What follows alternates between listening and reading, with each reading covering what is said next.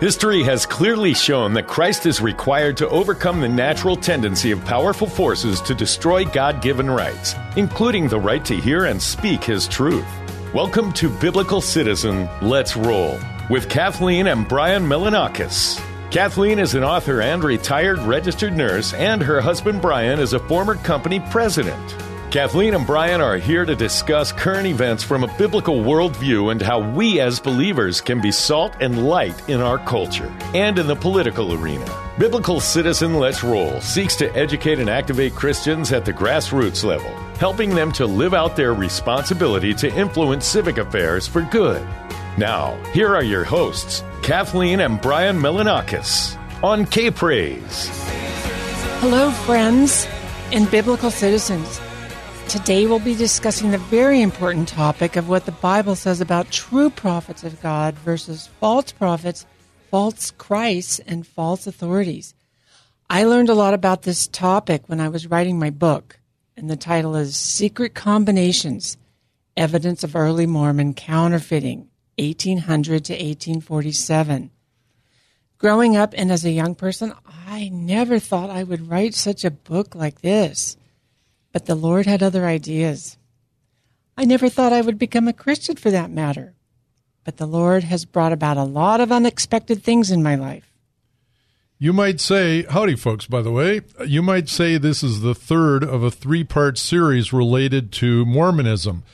Two weeks ago, we talked with Russell East about mission work in Utah. Last week, we shared our personal stories of how we came to Christ. And of course, we both grew up in the LDS or Mormon church. And by the way, any broadcast that you missed, you can go on any podcast podcast platform, just type in biblical citizen and there we are. So today we want to talk about Kathleen's book because we hope it'll be instructive on being discerning. That's what this week is about, being discerning.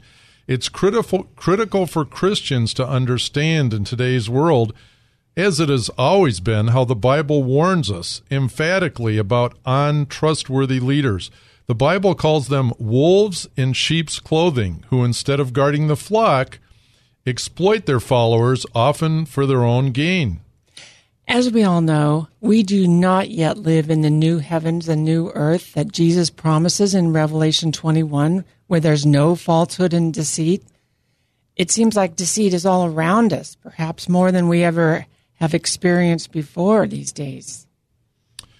Well, it's true. I think it's true. I agree with that, but I also think it's been always there to a greater or lesser extent. I think of ancient Greece, Diogenes said he burned out his lamp looking for one honest man. Uh, I think we're a little more optimistic than that. We hope there's more honest people than that, and especially in the Christian church. But sadly, deception and falsehood have always been with us. Kathleen, in studying the history of Mormonism and writing her book, Secret Combinations, Kathleen discovered surprising, if not shocking, things about Joseph Smith, who was the founder of Mormonism, who claimed to be a biblical prophet. But first, by way of introduction, let's look at what the word prophet actually means, often misunderstood. In the Old Testament, the prophet always meant someone who spoke for God, typically said, Thus saith the Lord or who testified of the Messiah to come. To speak for God was and is a solemn, awesome responsibility that often also means a life of difficulty, suffering, persecution, danger. Just think of Moses having to confront the Pharaoh of Egypt and all that that entailed. Think of the prophet Jeremiah, who saw the destruction of Jerusalem and was left basically alone, just a tiny handful of believers to lament that. And so many other examples in the Bible, Jesus spoke about how so many prophets have been hated and often killed for speaking God's truth. But now, since the end of Bible times, the word prophet, at least as used by the Puritans and Calvinists, has meant someone who expounds the Bible, which is God's definitive word and testifies of Christ. And did you know that there's a specific test that the Bible gives for a true prophet of God? The Lord gave it early in redemptive history in Deuteronomy. In chapter 18, verses 15 through 22, in the, and this is the English Standard Version, The Lord says, I will raise up for them a prophet like you from among their brothers, and I will put my words in his mouth, and, and he shall speak to them all that I command him. And whoever will not listen to my words that he shall speak in my name, I myself will require it of him. But the prophet who presumes to speak a word in my name that I have not commanded him to speak, or who speaks in the name of other gods, that same prophet shall die. And if you say in your heart, how may we know the word that the Lord has not spoken? When a prophet speaks in the name of the Lord, if the word does not come to pass or come true, that is a word that the Lord has not spoken. The prophet has spoken presumptuously, and do not fear him. So, see, we have two things that true biblical prophets do not do. One, they do not lead people to other gods besides Yahweh. And two, they do not make predictions that do not come true. Well, and it's important to notice here also that that the Lord says that his people will be held responsible for following false prophets or not.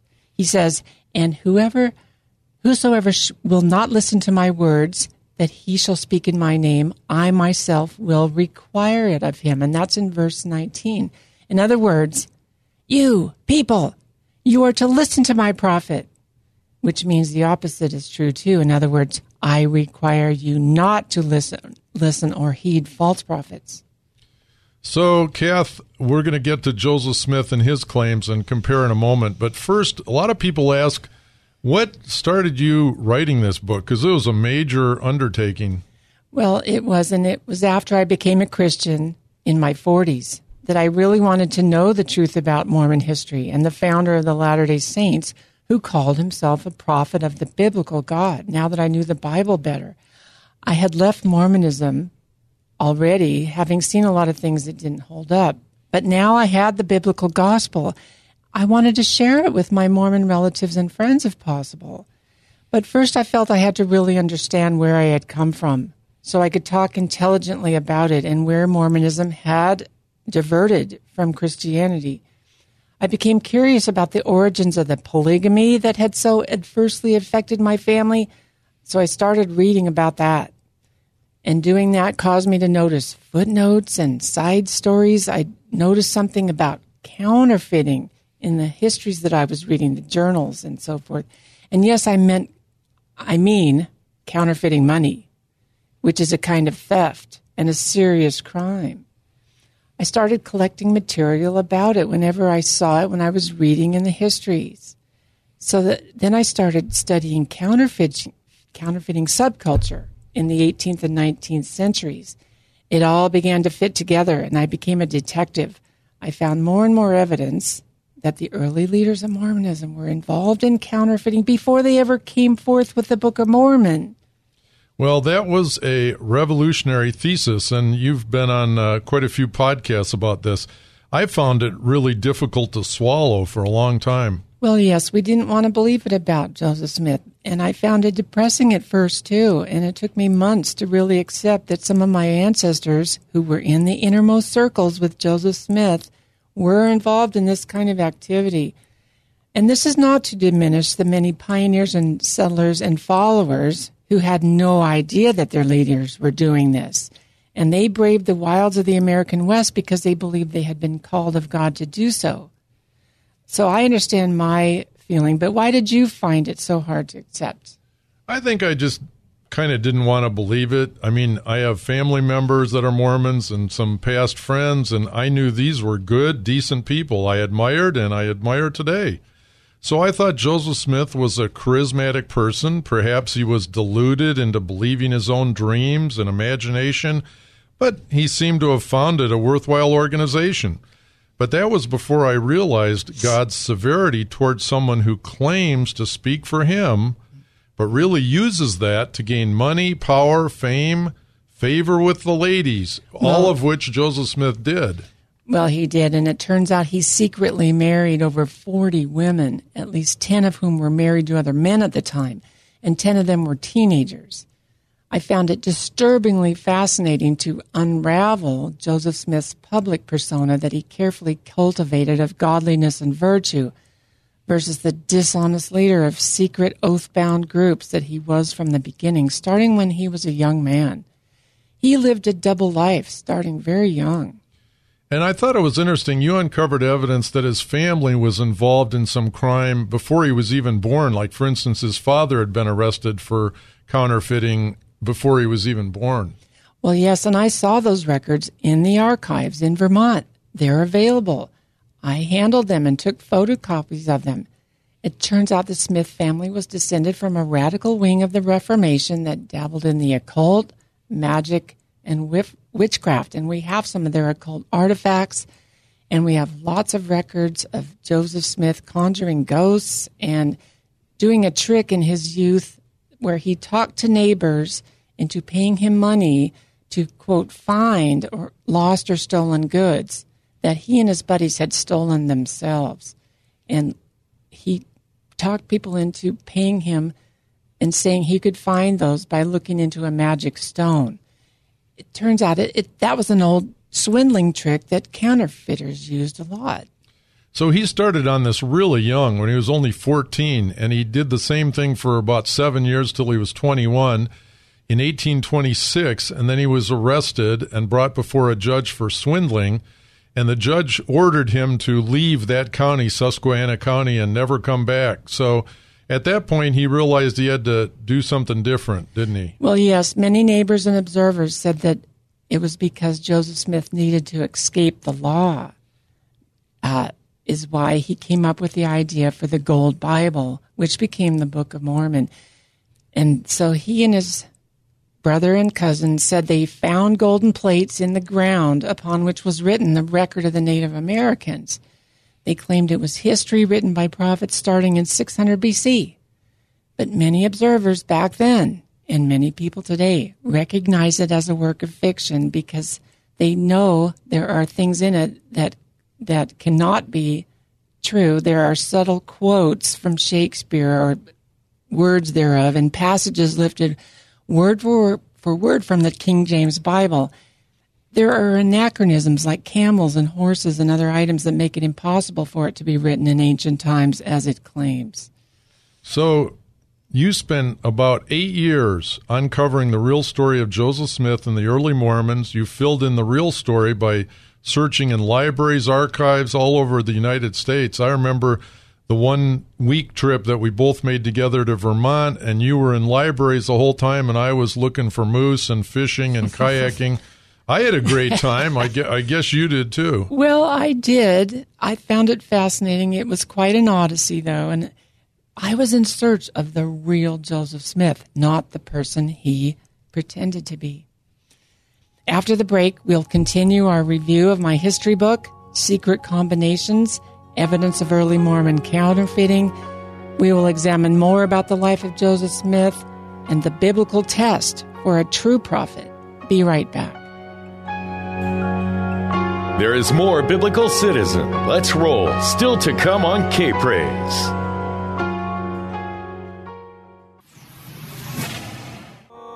Welcome back to Biblical Citizen. Let's roll. Now, here are your hosts, Kathleen and Brian Melonakos on K Praise. We are back telling about Kathleen's discoveries of the history of Mormonism.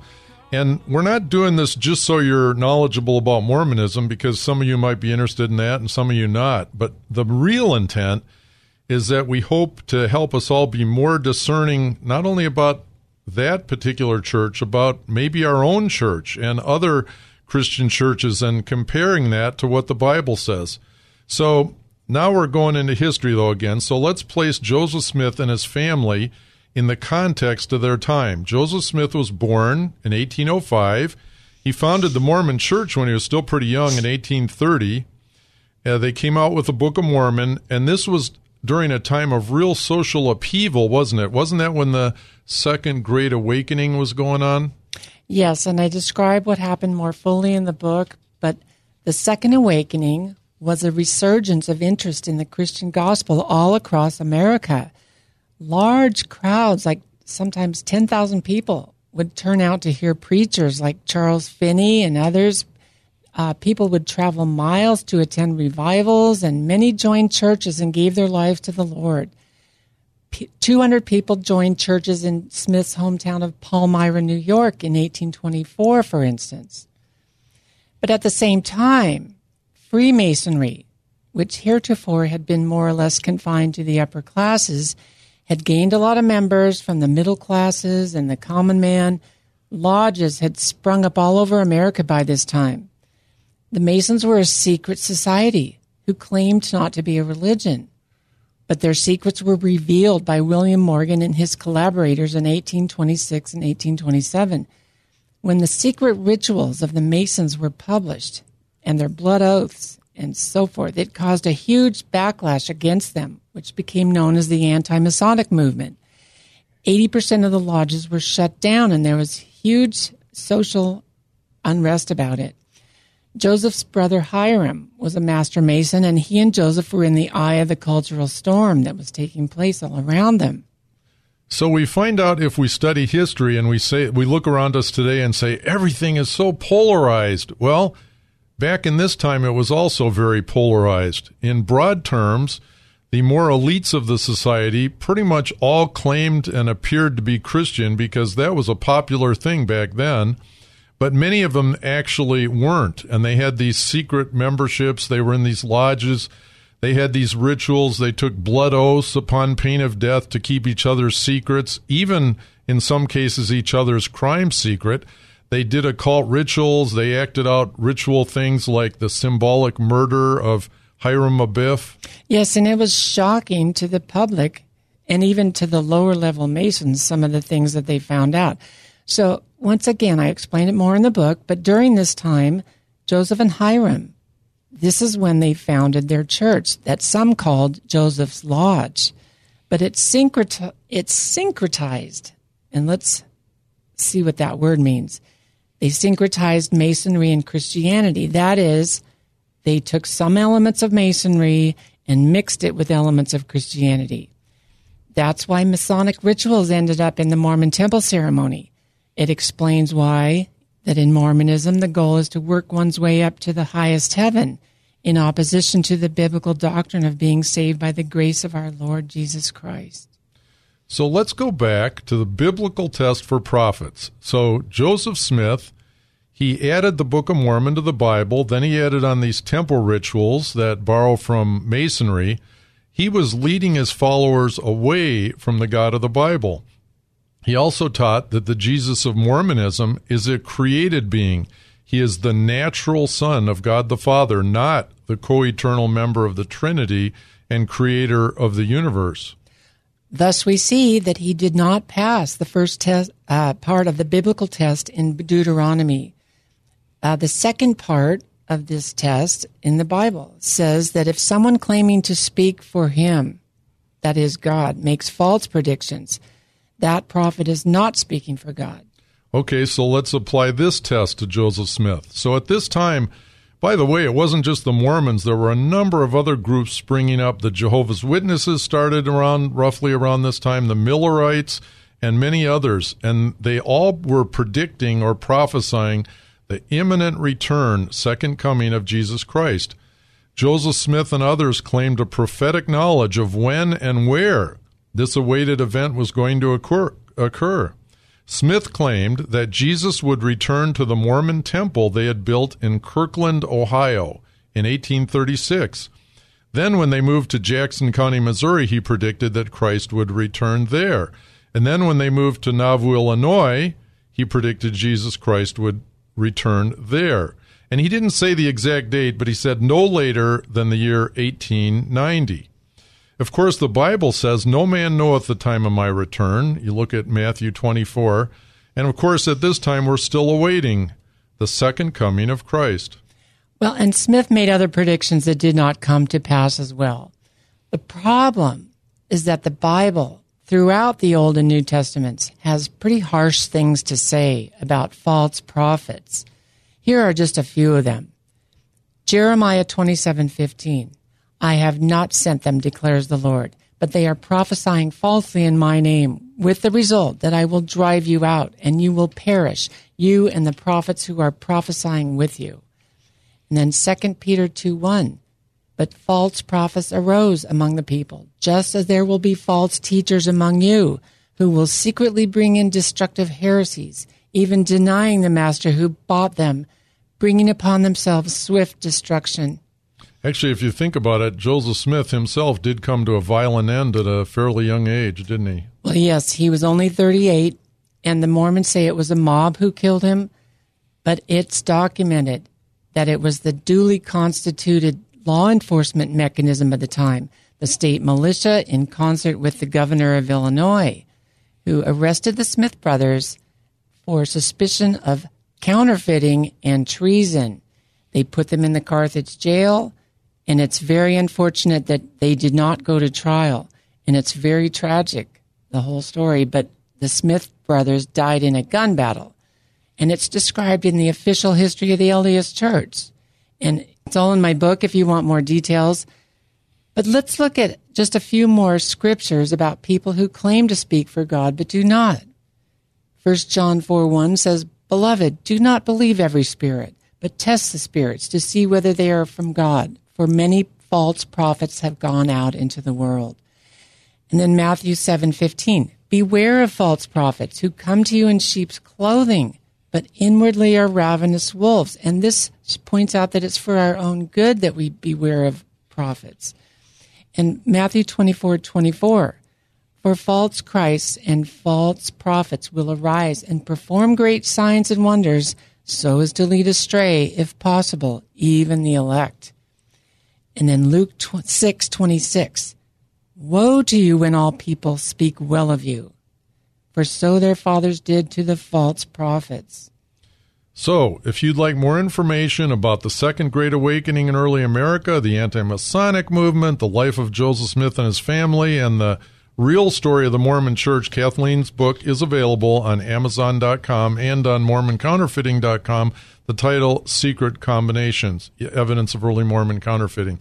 Just to review in closing, looking in history, we see new religions arose in the 19th century that used many of the trappings of Orthodox Christianity, much of the same language, and claimed that their new churches were directly led by Jesus Christ himself, even though their theology often went directly against a lot of what the Bible teaches. I would say a lot of this is occurring in the 21st century as well. We have churches today that claim to be Christian, or maybe they were biblically Christian in the past, but they now put forth unbiblical doctrines. A couple examples the prosperity gospel. God is a tool to be used for worldly success. Or the infusion of critical race theory into churches, which says that we're to feel and express group shame or racial shame for sins committed by distant ancestors and because our race or our gen- because of our race, I should say, or our gender, we can never be free of guilt no matter what we do. As we've continued to follow the Mormon Church, officially the Church of Jesus Christ of Latter-day Saints through the years, it appears that the church is actually trying to get closer to biblical or real Christianity, but it continues to be burdened by the doctrines and prophets of its storied past. Most Mormons today that we know try to live moral Christian lives. Many of them are exemplary citizens and neighbors. We know and love many friends and loved ones who do not know the history of their church. They believe they're the true Christian church and they try to live accordingly. As far as Mormon leaders, it seems there's a greater awareness of the concept of grace, less emphasis put on glorifying past prophets like Joseph Smith and Brigham Young, less said about becoming a future God. The Mormon church even gives away free Bibles now, not just Books of Mormon. But the Mormon leaders, I believe, still face a huge dilemma how to become, or at least appear to be more like in the Christian family, but at the same time building ever more Mormon temples, which are central to the Mormon concept of salvation. So we hope this discussion has blessed you, increased your understanding, and we encourage you to pray for our beloved Mormon sisters and brothers that they may take a second look at the Holy Bible, find out what it really says, come to a knowledge of Jesus Christ, our only hope and giver of eternal life. To bless your neighbor, pray against all false teachings coming against the biblical gospel and the Christian church. Become discerning by really studying the Bible so that you can recognize the beautiful, true gospel of Christ and be able to share it with others in truth and love. We'll talk to you again next week. Thanks for joining us for Biblical Citizen. Let's roll. Join us next week at this same time as Kathleen Melonakos, author and retired registered nurse, and her husband, Brian Melonakos, former company president, explore the deeper issues and spiritual forces behind the news and how we as believers can be salt and light in our culture and in the political arena. Biblical Citizen Let's Roll seeks to educate and activate Christians at the grassroots level, helping them to live out their responsibilities responsibility to influence civic affairs for good. Next week, we will cover more major news happening from the view of the biblical citizen. To learn more about the show, how to become a guest or sponsor, send an email to biblicalcitizen at gmail.com. That's biblicalcitizen at gmail.com. This has been Biblical Citizen. Let's roll on K Praise.